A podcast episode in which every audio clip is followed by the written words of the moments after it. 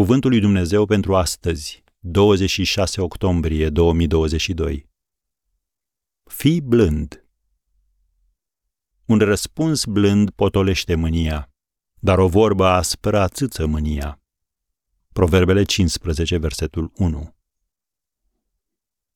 Reflectăm în aceste zile la blândețe. În al treilea rând, dovedește blândețe atunci când cineva te contrazice, dar fără să amuțești neapărat. Nu vei putea să fii pe placul tuturor.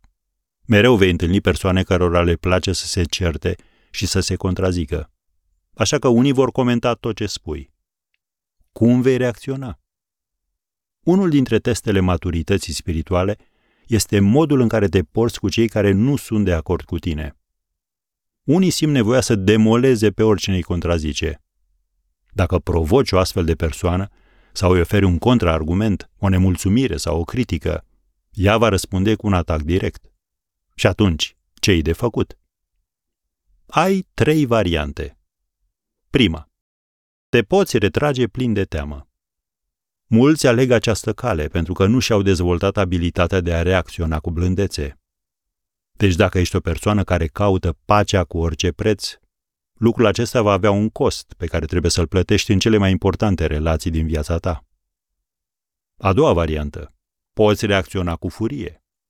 Mânia este adesea un indicator al faptului că te simți nesigur și amenințat de dezaprobarea cuiva. Este un semnal de avertizare care îți spune că ești pe cale să pierzi ceva, cel mai adesea stima de sine. Când devii mânios, de multe ori ajungi să fii sarcastic și să ataci stima de sine a celuilalt. Și a treia variantă. Poți reacționa cu blândețe. Un răspuns blând potolește mânia, dar o vorbă aspră ațâță mânia.